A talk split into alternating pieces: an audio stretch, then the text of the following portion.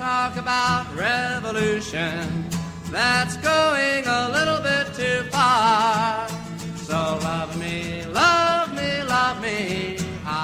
And welcome back to the second part of The Worst Wings one year anniversary spectacular, dealing with both 18th and Potomac, and in this particular episode, the climax and conclusion of the second season, Two Cathedrals. Uh, I hope you enjoy, and you can thank me later for saving your sanity and splitting this into two episodes instead of just one, because holy shit, we talk for a really long time.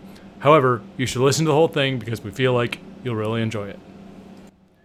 And so, now that the stage is set, we can dive right into Two Cathedrals. This is episode 22 of season two of The West Wing, um, where we get some scenes that are seared into the memories of probably tens of millions of liberals in this country Yes. as like an just a just a monumental moment As this is of what their the president cultural should be.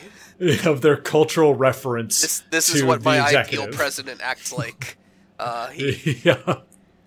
oh man. Uh, so n- not a lot political happens in this. It's mostly the culmination of all the basically the character arc of the MS saga itself is finally where it's finally leaked. It's out. You know, our intro scene is basically the congressional Democrats bitching to Leo just about how fucking awful this is and how they're just gonna get fucking crushed from now on. And if the president shows up in someone's district, they're gonna be like, "No, go away, Mr. President. You suck with your MS. You're gonna ruin my poll chances." Yeah, and the so the the fallout within the party of the president's diagnosis starts to take shape and you actually noted here like shortly into the episode we're talking re-election Yep. um, because that they agreed on in 18th and Potomac will be the question that you know every reporter in his right mind Even will Ted ask Baxter. even Ted Baxter will ask. So Sam's in and in this conference room in Oh the my White God. House, sitting with the very smug strategists We're, we're, for the party. we're Democratic strategists, so these right here are the dumbest people on the entire show. this is these are your Which Leah. McElraths. The- these are these are your calf crampers. These are oh your oh my god. whoever. They would be And- plugging Beto, they? They'd be like, you know what? I got this young kid coming out of Texas. Oh, he's big. He gets the donations in like nobody else. Well, and specifically to that point, they say that Hoynes, Right. the vice president, is the natural choice now because, they presume the fundraiser. Yeah, and they also presume that the president is just going to be like, "I'm out," Right. Uh, not only because that, there's no way. one of them goes so far as to be like, well, it'd be, it'd be even better for Hoynes if he was the incumbent. And then at that point, Sam just goes, shut it down! because apparently that's going way too far to suggest that the president should resign midterm uh, and hand Well- it over to Hoynes. And the the way that these people discuss it is, and I mean, you made a perfect note here. I I described it as it's like it's the coronation. Yes. It's, it's They're the- literally the- picking. Yes, they're picking. They are arriving at a consensus of who is going to be Like, and pres- one guy president. throws out alternative candidates that might run, including Seth Gillette, our Bernie Sanders analog, and then just dismisses them as like, ah, he'd be lucky to get his own family. like, it's just like, yeah. So we have here the literal smoke-filled back room, except now it's the '90s, and most people realize smoking is bad. So now it's the Danish-filled back room Yes. you kill your arteries with because we haven't figured out foods. carbs are bad yet. Yes, it's going to take another decade or two for everyone to realize, oh, sugar's real bad too. Yeah, so that's an interesting kind of. We, we do get the establishment take on what is uh, what is kind of Yeah, so- presumed to happen. So this is their safe option, basically, just being like, okay, so he'll never win re-election because of this MS fucking scandal. So Yeah. let's just let's get the VP in because he pulls well enough and he tests well and he fundraises like a motherfucker, which is all and he's we a known quantity. He's And- a known quantity. Right, like better the devil you know, rather than this Mhm. unpredictable outcome we have with Bartlet with his crazy disease that America doesn't even understand, and most Americans think it's fatal, and blah blah blah. And so this is just them literally just saying we're just going to do the safe, uh, safe, obvious choice here to preserve, you know, continuity of of party power, essentially. Yeah. So then we get a very brief and almost coincidental mention of the big political crisis Right. from the last time where there's a fucking coup going on in Haiti Mm-hmm. and this is important to us apparently not for any reason other than to prompt President Bartlet into a series of flashbacks Right. Yeah. which will be the like yeah, all is the politicking of this episode is just a spark to get his imagination going, basically. because it because as we recall this is now him the day after Mrs. Landingham died right, so he's So- processing.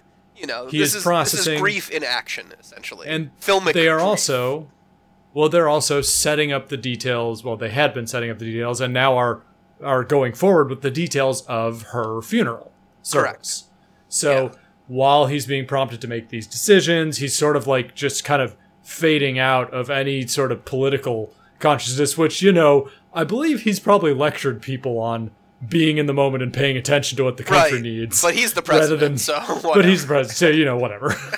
he's president dad. So Oh, speaking is of he. dad, yeah, big the, dad and we'll there's big dad energy throughout these flashbacks. We will devote some chat to that, but for now, so suffice to say that to, to we flash back. teenage yeah. Bartlet at his uh, very upper end fucking New Hampshire private religious school, boarding school for good little boys who are going to grow up to be president one day.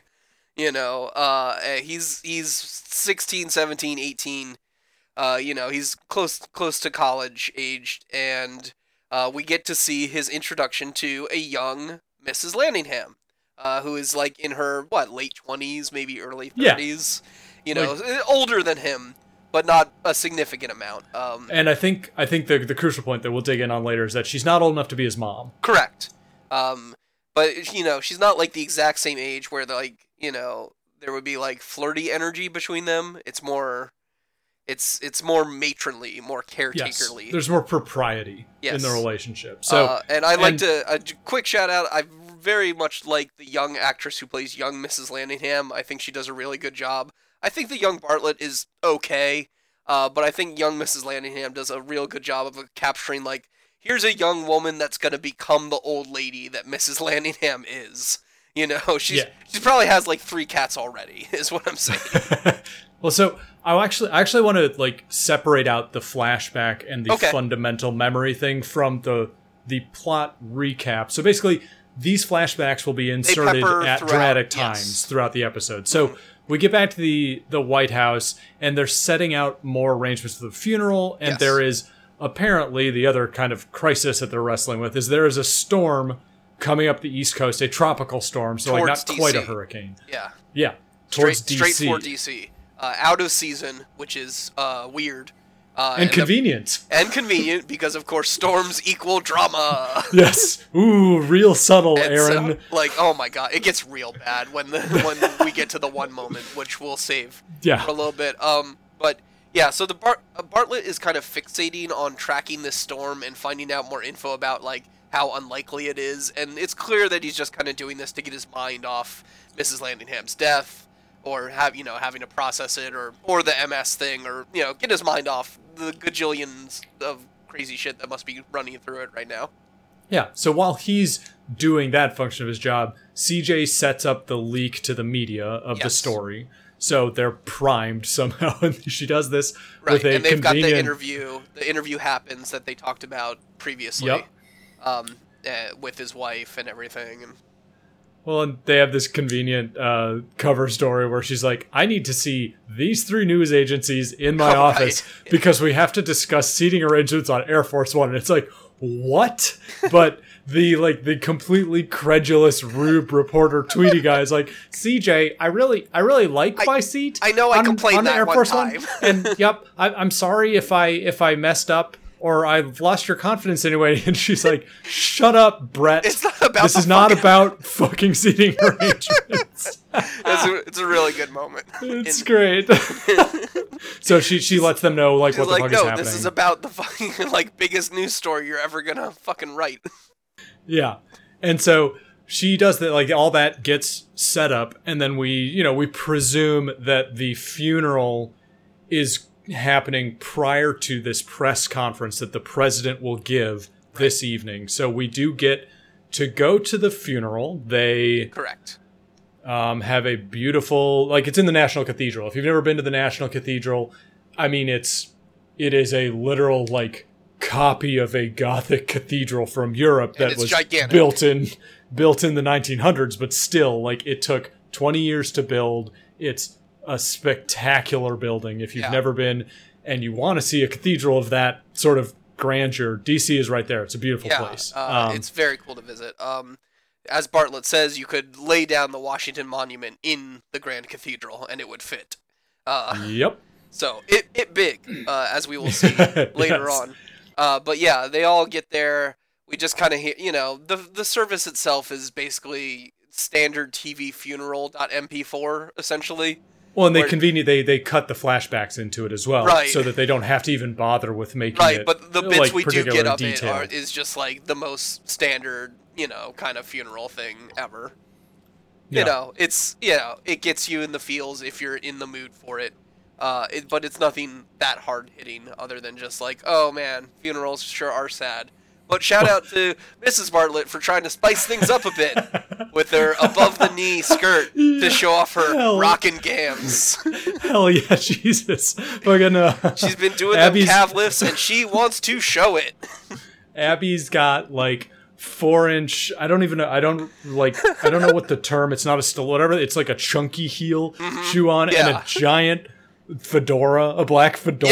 Yeah, killer hat. on, Yeah. killer hat. And just like, wow, you're all in black, but doesn't look like you're mourning. the, the, like- the, the fashion gossip columnists are gonna have a field day with, with what Abby wore to the funeral. Yeah.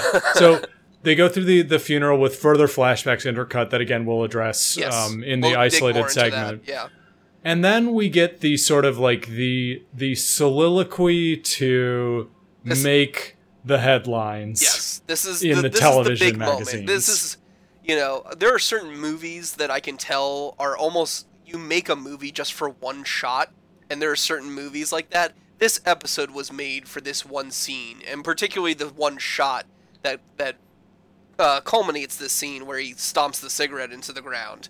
But if you've seen The West Wing at all and you've watched the whole thing, this scene probably sticks in your mind very well, where Bartlet goes on his tirade against God um, for for having the gall to kill Mrs. Landingham uh, because God personally controls all drunk drivers. Apparently, yeah. Well, this so is we'll grief. obviously, you know, I'm not Yes. here to lecture Bartlet about actually there is no sky wizard. Like, you know, this is him. This is his grief playing out in a very personal way for someone who is so Catholic and so devout.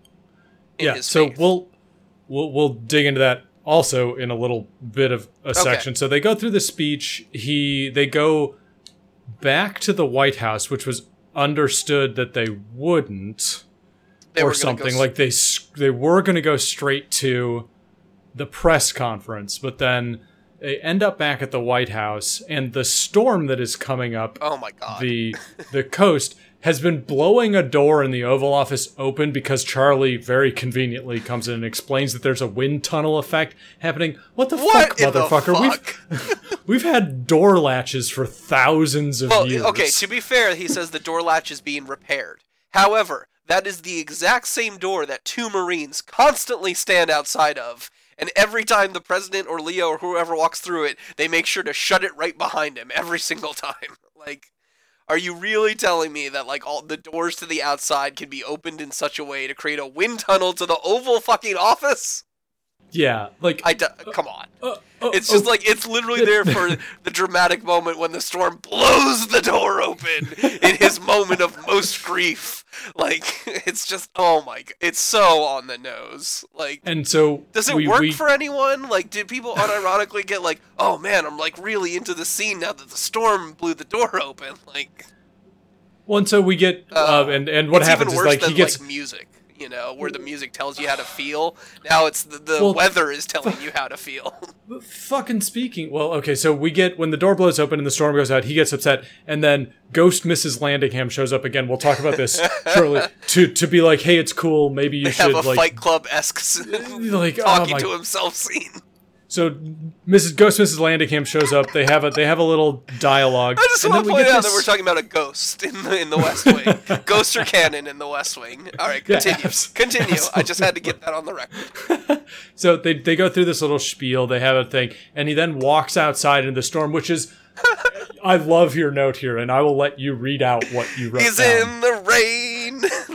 President's in the rain. He's standing He's in standing the rain. in the rain. It's like fucking dramatic.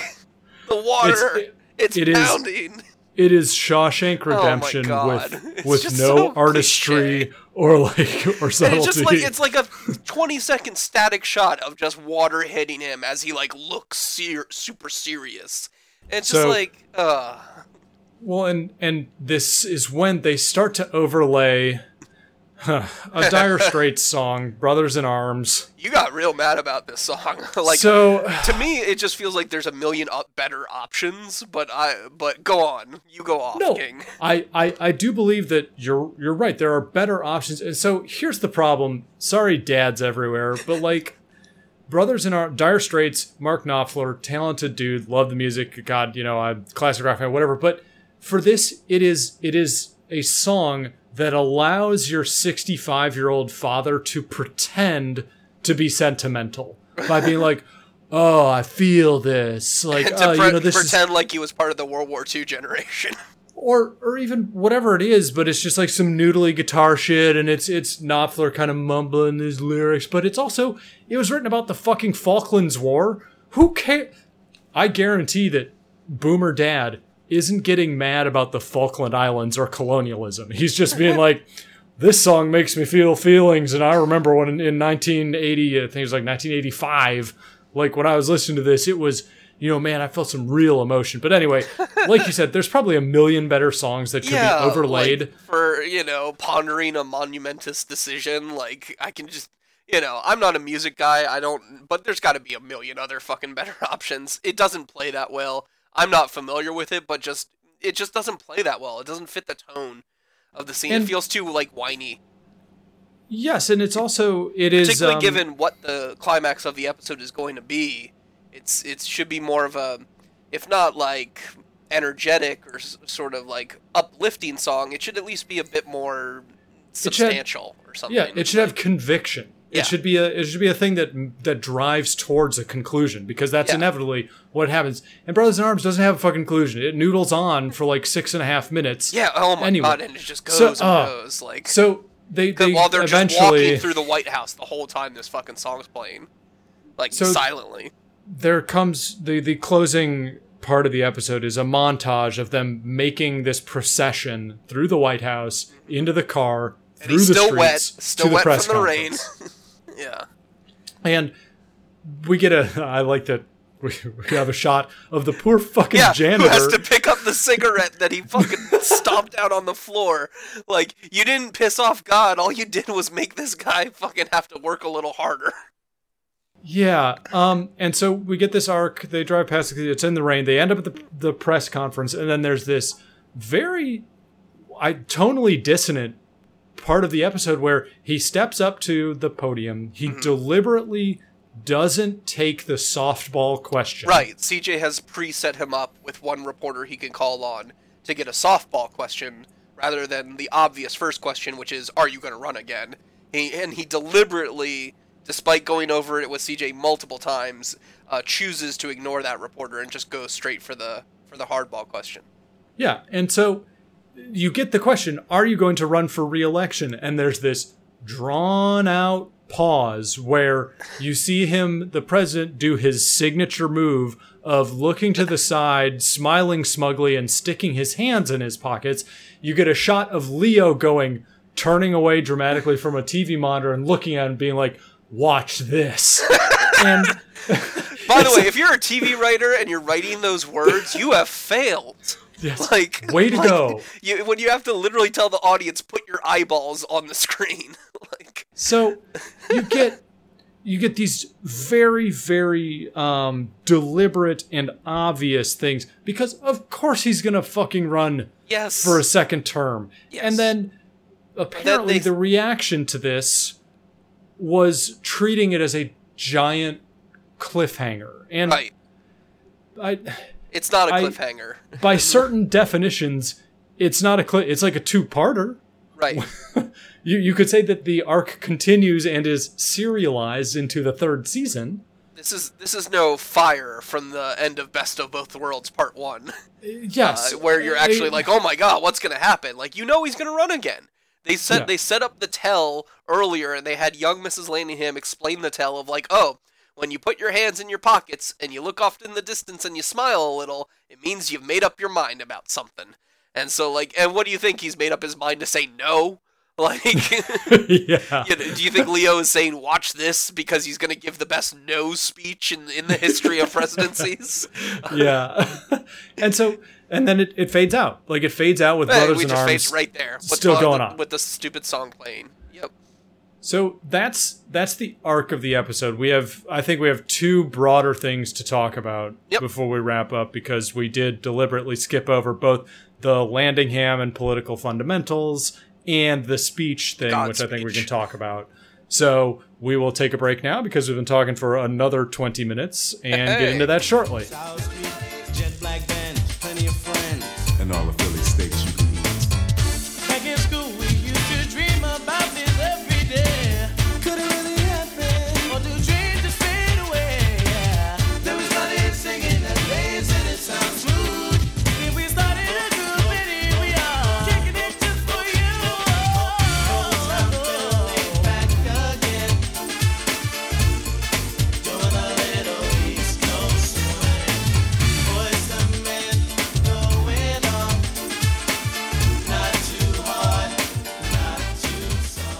Biggest sort of through arc of this episode is related to Mrs. Landingham, who, if you'll recall from 35 minutes earlier in this episode, was killed in a car accident Right. in the last episode of The West Wing, um, and who, we find out through a series of flashbacks, has been an influence on the president's life for a very long time. Yes, Um, since he was a since boy he was a high school Yep. student. Yep. Um, all right, so we get this series of flashbacks, and it sets the stage that President Bartlet went to a private high school. I happen to know which one it is because I actually have a friend who went there. Uh, it was filmed in at St. Andrews, which Hmm. is a school in ba ba ba ba Middletown, Delaware. That, that doesn't sound right. That can't be real. What what, the fuck is Delaware? and, Anyway? and you're just making up words now. So it uh, it's the it's the actual it's the school where um, the movie Dead Poets Society, rest in peace, John That's Williams, why it looks familiar. was filmed. Yep. Totally. Um, it also, to be to be fair, the reason that they they chose this um, setting for both that movie and this TV show, I imagine, is because it looks like Americans' ideas of a patrician Ivy League institution. Yes. I will. Or a, or an Ivy League feeder high school. Uh, well, exactly, prep and they and they Yeah. all they all stylize themselves similar or want to stylize Right. themselves similar. I'll tell you, like I went to Duke for undergrad, and Duke looks like this. It is Yeah. the Gothic Wonderland. Princeton's campus looks like this. Oxford looks like this. Right. So it is. It's a signifier, even in the aesthetics Yep. of just a the just the visual language yep, of, of a capitalist class. of yeah. This is this is where the the the elites get educated. Uh, and so we we find out that Bartlet actually gets to go to the school for free, uh, because his father is headmaster of, of the whole fucking school. Uh, just to put an even more finer point on it. Uh, yeah. not only is he welcome here, uh, his family literally runs the place. Yes. So we do see in the first flashback that it is Lawrence O'Donnell Hey! playing Bartlet's father. yeah, TV so he personality. Had been, he had been a writer and consultant on the show for quite a while at this point, and um, apparently I had listened to the actual official podcast episode uh, where they got him on, and uh, apparently they were just like, "Yeah, why don't you play Bartlet's dad? You have like you have like big dad energy," and he's like, "Okay." And he and so he did just for this one episode, and then never again. Yep. Sure enough, he he dads the fuck out. So yeah, the um the relationship between Bartlet and his dad is immediate. It's immediately set the stage to be sort tense, of tense as hell. tense and very. um It's a very '50s dad Yes, uh energy. He's he he's, calls him Sir. calls him sir. He he which Mrs. Landingham accuses him actually of- calls him out on, which I he which accuses he accuses his kid of like smoking in the church, Right. like by and like he knows it's not his son, but he's like, I found this cigarette, but are you misbehaving Right. or whatever? And so um, that dynamic is set up very early, and we are introduced to Mrs. Landingham yes, um, in the same scene as who, a uh, starts out as his father's secretary, mm-hmm. uh, which is an interesting little wrinkle to the whole dynamic. I find. Uh, it, uh, it's almost like he cucked his dad's secretary away from him. Yeah, there's a it is it's a it's an interesting like within the relationship politics of it there is a certain dynamic that is both um quite modern. or or she was sort of- handed down to him like property, like yes. like And- you know like slaves would be back in the day. Like Well, she was bequeathed that- to young Bartlet. That that is something I think about as well in how they set it up because it is there it's it's almost um I don't want to say it's a trope. It's there there's a um what the fuck is the word? It's not a stereotype. It is a an archetype Yes. of this where it's like um this is someone who was it's a it's a teacher becoming the pupil or like a power inversion right dynamic where because she's she starts out as the adult one who knows more and who challenges him and then ultimately will end up being in a service role to him later in life yeah Well, and also it is the presumption that she will be in some way sort of, you know, around, but to help him out. right And it turns out that she goes, she transcends helping him and begins to like warp him to her viewpoint. yeah you Or know what it is? like- it's like almost a proto manic pixie dream girl thing except without the romance element like she's she's she swoops into his life to like to change him up and help him realize his full potential and it's it, it's very similar to that except there's there's no like romance to it Yeah, actually, now now that I think about it, I think that's that's a close analog because it is it's entirely contained within this episode. Mm-hmm. This whole thing, and they they have to to be fair to the writers, they have a targeted like an incident that occurs. Yes. They have a desired outcome that she expresses. They have a denouement between him and the power structure yeah and then a result that is presumed to occur in her favor within Right. this episode. yeah Um, and to, to briefly go through that, she talks ends up talking to Jed about pay inequity at Mm-hmm. the school because she's getting like the female uh, administrative Teachers. staff or even the teachers are getting paid less than their male counterparts because of course they are because it's like the the 'Cause, 60s. Yeah, it's the late 50s, really. yeah. yeah, it's like 57 or 58, assuming Bartlet's like 17 or 18 if we're going off Martin Sheen's Yes. age. Um, So yeah, it's like 57, 58, and she's bringing up these the giant pay discrepancy merely based off, you know, she details how their tasks are exactly the same, their seniority is exactly the same, uh, but they're getting you know thousands less, and uh, and so she, you know at first Bartlet is like, huh, well that's weird, and just kind of shrug, shrugs it off in his like good old 50s boy patriarchal kind of way, where he has the privilege to just kind of shrug that off.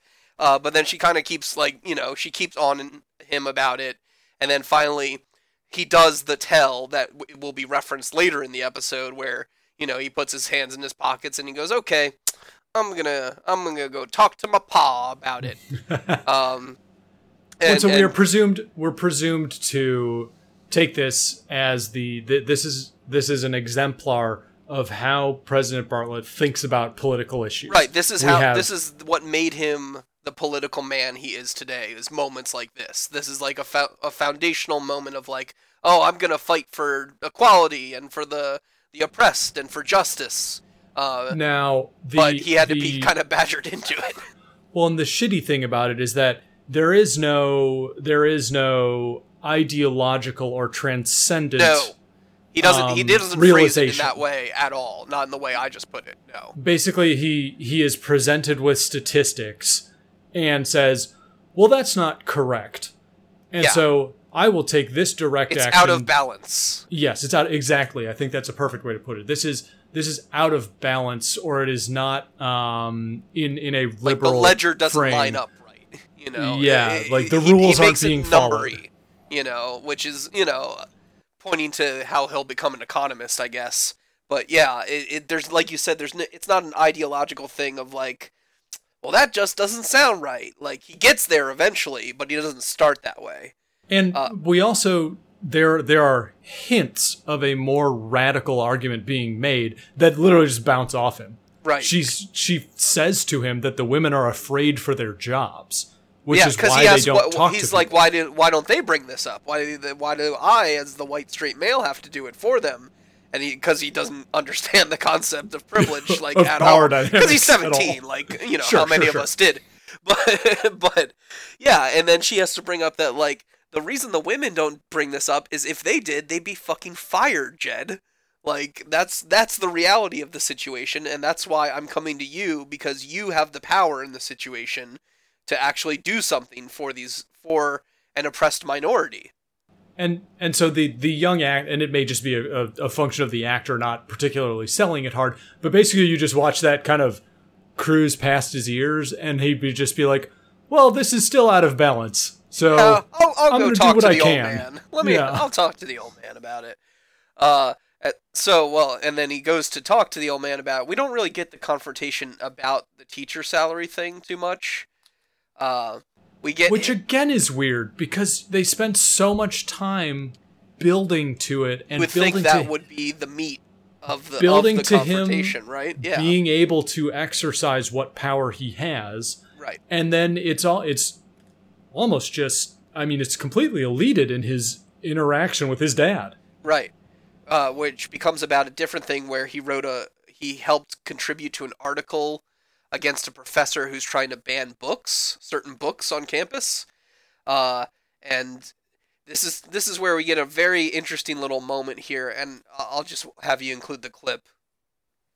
We're banning certain books from the library, yes. He's a professor of literature. He banned Henry Miller. He banned D.H. Lawrence. Jed. Giovanni's Room because it's too homosexual. Stop it right now. You're a guest at this school. I'm a student at this school. Jed. He banned Fahrenheit 451, which is about banning books.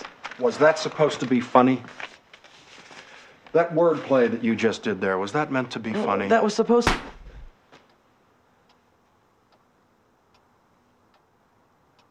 Was there anything else?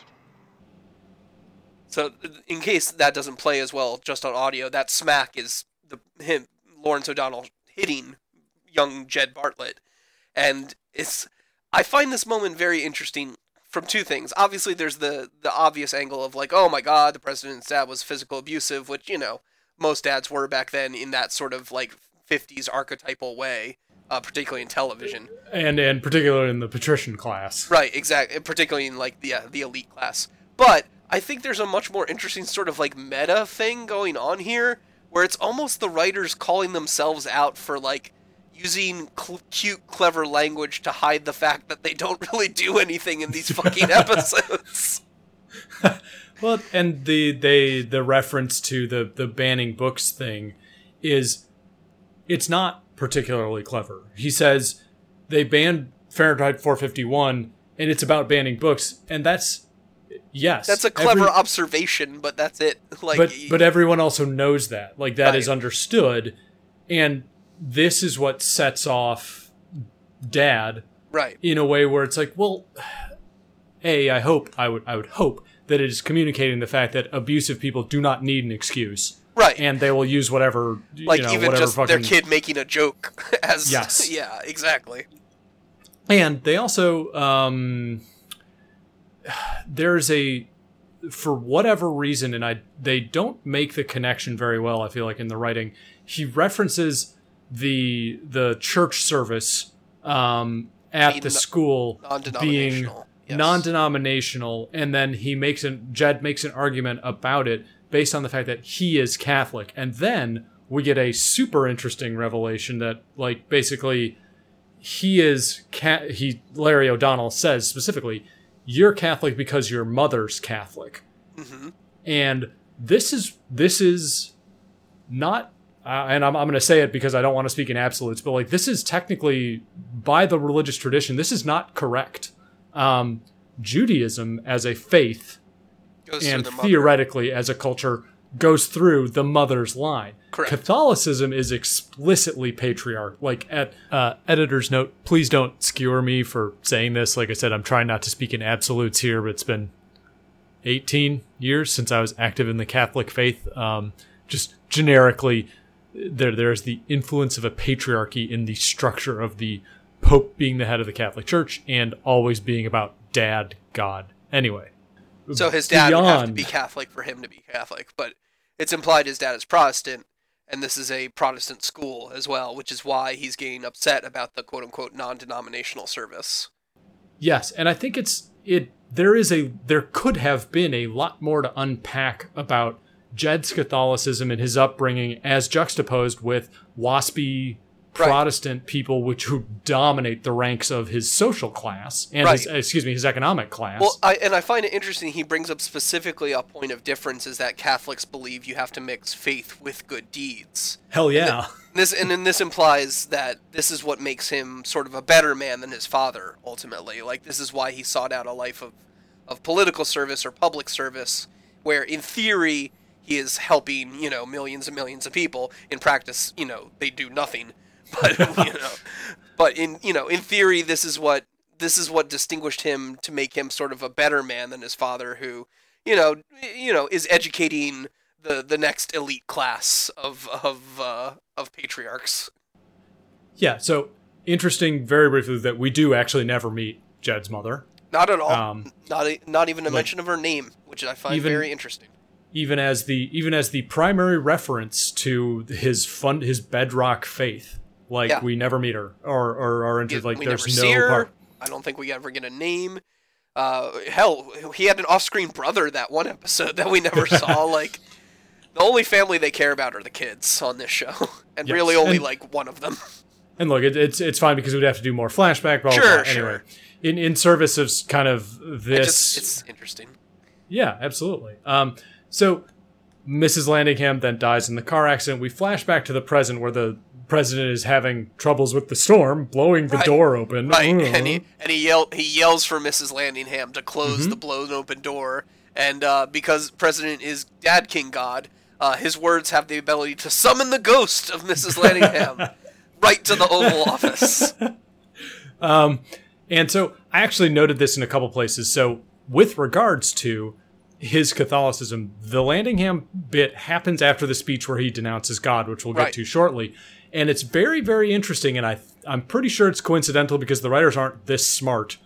That once he makes the speech, he begins doing things in an extremely blasphemous way. He's Yes. talking to ghosts. He's equating the portent of the storm with his life, which is, you know, sort of it's very You're pagan. supposed. Yeah, yeah, yeah, that's yeah. yeah, That's and not, so not to be done. Yeah. if if that was intentional, that is some incredible. I think it's more just writing. sort of like he's unraveling. I think, uh, and, it's- it's, more generic. Uh, It's just It's- showing that it's he, his mind is troubled. You know. it's convenient that it happens that way, but I found drawing that parallel with the religious side of things was actually super interesting, and I really Hmm. I would love to give Sorkin and his cadre of writers credit for that. But it's just it's it's fun to think They're about so the fact on that the nose with so Yeah. so many of the other elements. It's hard to though. Yeah. Mm-hmm. Uh, so yeah. So the this speech that he has with Ghost Mrs. Landingham, which I'm going to continue to call her because ghosts are canon in West Wing now. Uh, Ghost Mrs. Landingham basically shuts down both arguments, both the God speech and the dad argument, with like these brilliant little one-liners of like, look. God doesn't send drunk drivers. Stop using that as an excuse. And like, and your father was a fucking asshole. So like, and get it the fuck over it. He's dead. Like, she just basically shuts both of that down and says, "Do you want to run again?" And like, and and eh, and they go back to this numbers thing that they set up in the flashbacks, where you know back then it was the salary numbers. Now she starts listing off, or he starts listing off all these political numbers about how many children are in poverty and blah blah School blah. investment, and these blah, are all blah. to him reasons that he needs to be president for another term, so that you know he can he can fix all these problems. Uh, but there's one major problem with the whole scene, and it's that they haven't fixed shit. And not only that, he's already fucking been president for three goddamn years. He hasn't fixed shit And these numbers either. are still just as bad.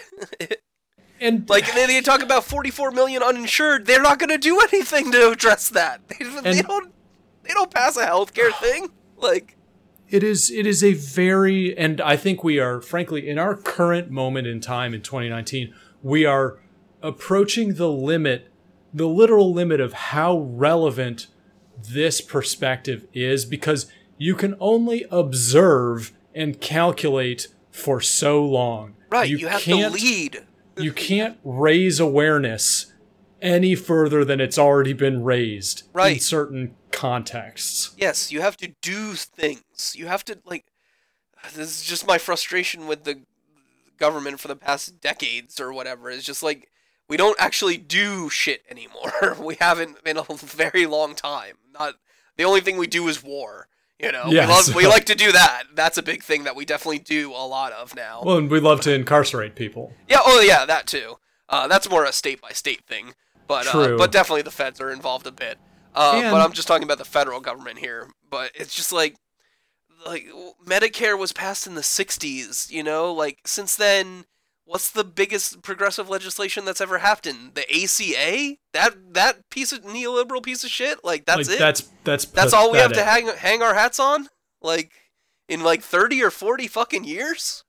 Yeah, and so in a way, it comes back. It comes back around to this the, is the fundamental flaw with like you know the neoliberal West Wing you know status quo kind of shit in in its essence. It it comes back around to um, faith through acts, which Right. is if this is truly his animus, how has he acted? He has. I mean, in in our evaluation of the full year. By the way, this is basically our one year anniversary recording this podcast. In the full year we've been watching this shit, there has been no action. No, there has been no almost nothing. Even let Bartlet be Bartlet didn't lead to anything, which they reference in this episode. At one point, Josh says, "Let Bartlet be Bartlet," uh, which was supposed to be their big fire up. Oh, we're gonna change up some shit and get them talking and and really fucking kick shit up around here, and then they do nothing. Yeah. They just do nothing except war, which is of course the one thing that we can do.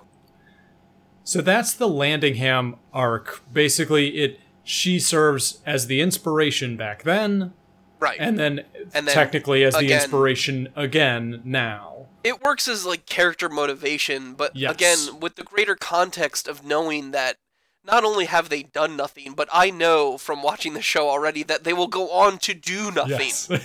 which it, which makes it even worse. Of like this, th- I bet this works great in the moment before you know where the show is going. If this is your first ever time watching the show, yeah, then I bet it's fucking fantastic and it and it hits so hard.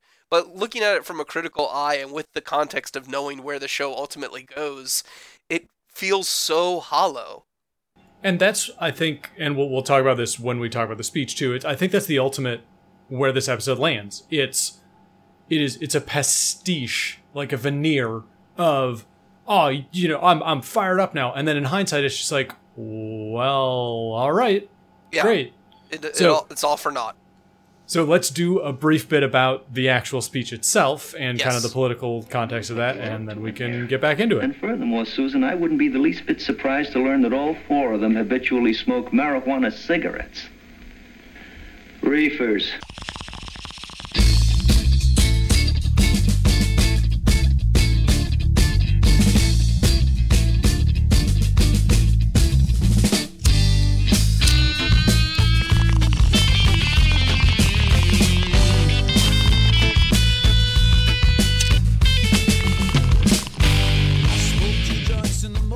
So we couldn't let this episode go without briefly commenting on the the the drama that is really the central pivot point of the Sorkin years of this show. It is a, as Dave mentioned earlier, it's a scene that you would write an entire show for to deliver. Yes. Yeah, absolutely. This is the you know this is the culmination. He swears in unsubtitled Latin for God's sakes. Um, and just go ahead and get the clip right here. That's not enough to buy me out of the doghouse? Hey, credo Adeo Pio, Adeo Justo, Adeo Shito, Cuciatos in crucem. Tuis in terra servos nuntias fui, officium perfece. Cruciatus in cruciam. Eos in cruciam.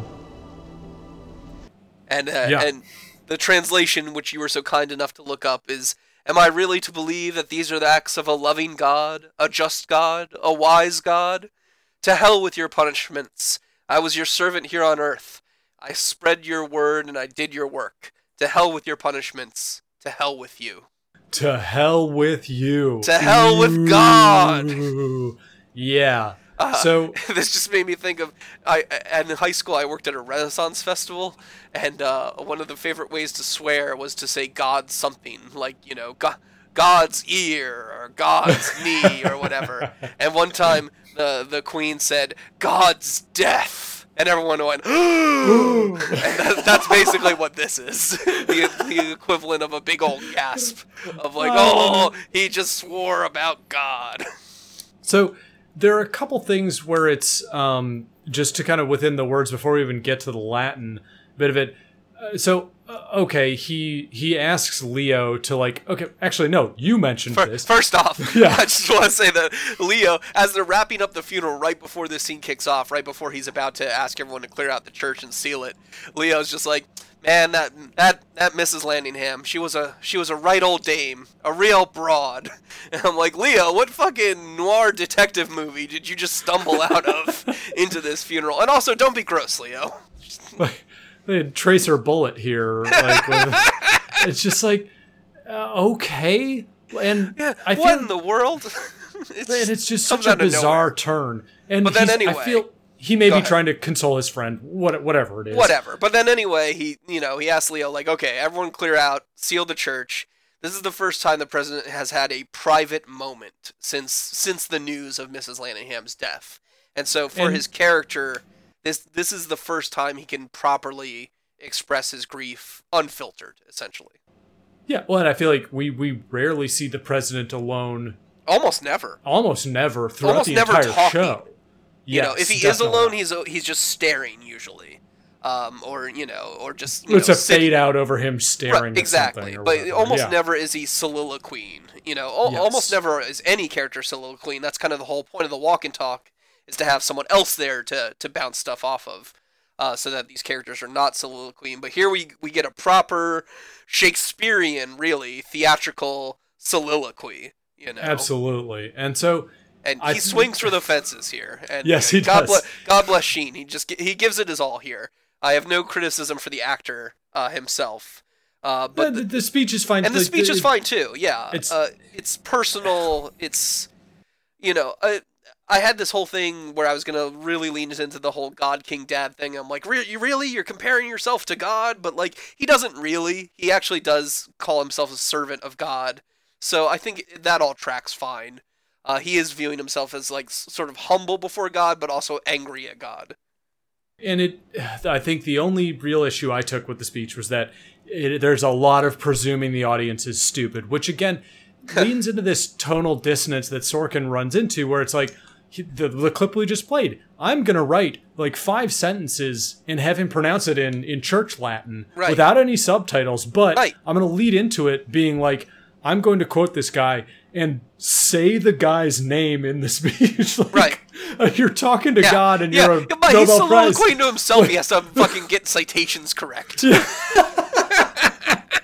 Like, What a nerd. God, God's gonna come read the bibliography of your speech later, motherfucker. Yeah, like, this is the equivalent of him listing off the trivia of the national parks and shit. This is just real nerd shit that's like leaking through, where he has to properly cite his own rant at God. and I mean, he he uses he again he cites these statistics and says, "Is this not good enough for you?" And frankly, no, First off, not. no, those No, are bad statistics. like, Like, no, the, it's the fucking jobs not. number he talks about is like the number of passive jobs that get added with like no The number of- economic management whatsoever. like the number of people who turn 18 and need Right, to be yeah, like the number of new people added to the labor force, exactly. and as an economist, he should know this, of course. and he does use you reference. He uses the word feckless. He describes God as a feckless. That's a great thug, word, and I, I an really need to bring that back into my vocabulary. That's a fantastic word. Yeah, uh, no, I love the way he goes off on God. It's great.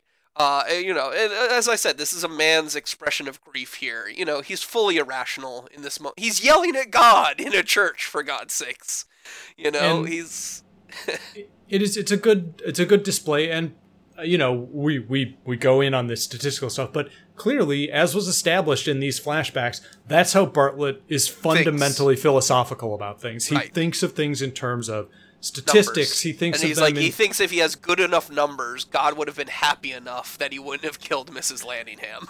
and and I think that is where kind of in a slightly deeper analysis this is where it comes down in that he is worried that he fucked up and God is and that is why God is mad not just that God is randomly Yeah, or Or- because of or that he did a bad job or or whatever, Mm-hmm. you know. But yeah, his mistake is per- like he is reaping the consequences of his mistakes, and it come it comes to him through killing Mrs. Landingham.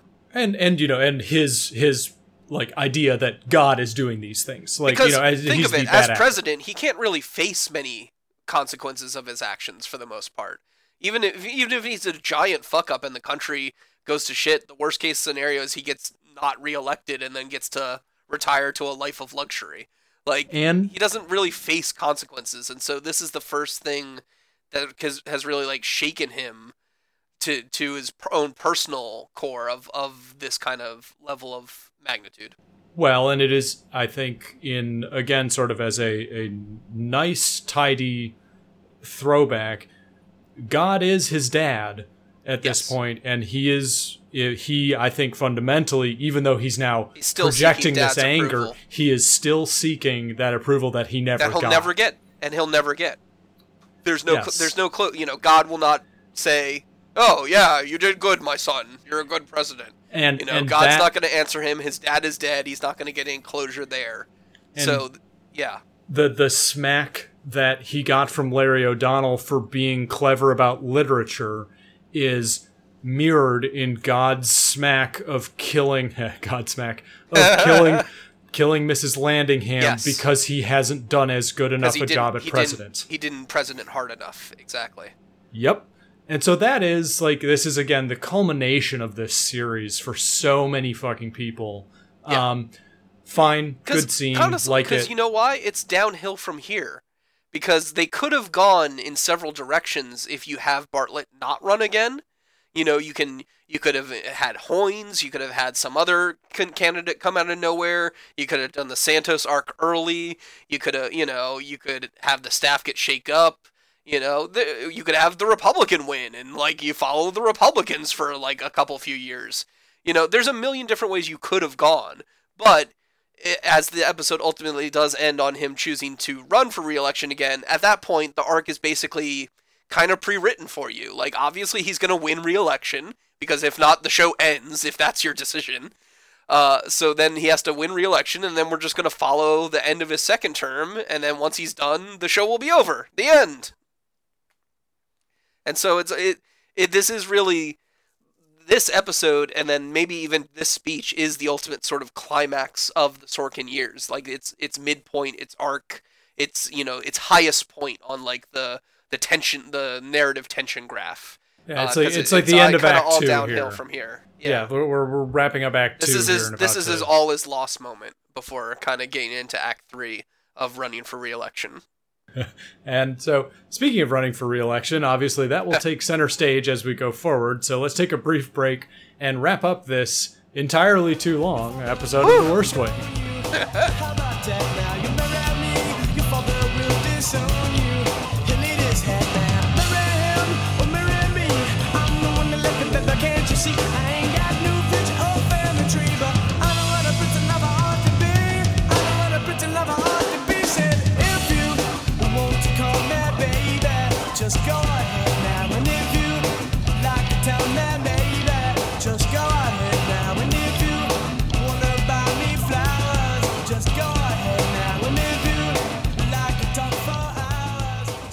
So that's it. Uh, we're not going to spend any more time talking about this because we've already been just My brain Really? is done. I've, I've vomited all the words I have to say about this particular episode, and I never want to think about it again. If you guys stuck with us for this entire show, thank you so much. Um, as I mentioned earlier, And welcome, fellow fans. as I as I mentioned earlier, this is actually this will probably go out on almost to the day one year into Dave and I embarking on this project, This which has been ridiculous idea that no one demanded for, but we delivered anyway. which frankly has been a lot of fun and we're going to keep at it. But it's also, I would like to redouble my efforts to exhort anyone listening to this to reach out to us. If you want to join us and you have any social skills whatsoever that you think you could put to service of jabbering about the West Wing, please contact us. Yes. You can leave us a note in our thread. You can email us at theworstwing69 at gmail.com. Nice. nice. Still And nice a year would- later. we would love to have you join us. I've gotten a couple uh, inquiries from friends and goons that never seem to pan out. Yeah. Um, but please, please, if you're if you like this show and you want to help spice it up a little bit, so it's not just me and Dave yabbering on about TV, um, please join us. But yeah, uh, thanks for listening, everyone. We had a lot of fun breaking this down. We talked entirely for too long, but uh, we appreciate everything, all the listener feedback, everything that you guys have been doing for the last year. Uh, if I was making this podcast for like five goons, I'd be happy. But apparently, we have a little bit bigger audience than that, even, uh, which is great. Uh, so we love seeing those clicks, those plays. Uh, tweet about it. Well, we learn smash we learn that like shit. we learn shit in the thread when people write about Yeah, random oh kind yeah, of offshoot topics. shit, It's yeah. really fun. It's great. to go back and forth about that. So thank you guys for listening and investing your time. It's been a fun goon little project, and we and we're excited to keep it going forward. So we'll see you all for season three uh, at some point in the relatively near future. Hooray! I'll Bye now. Bye. The money you asked for, but don't ask me to come on along.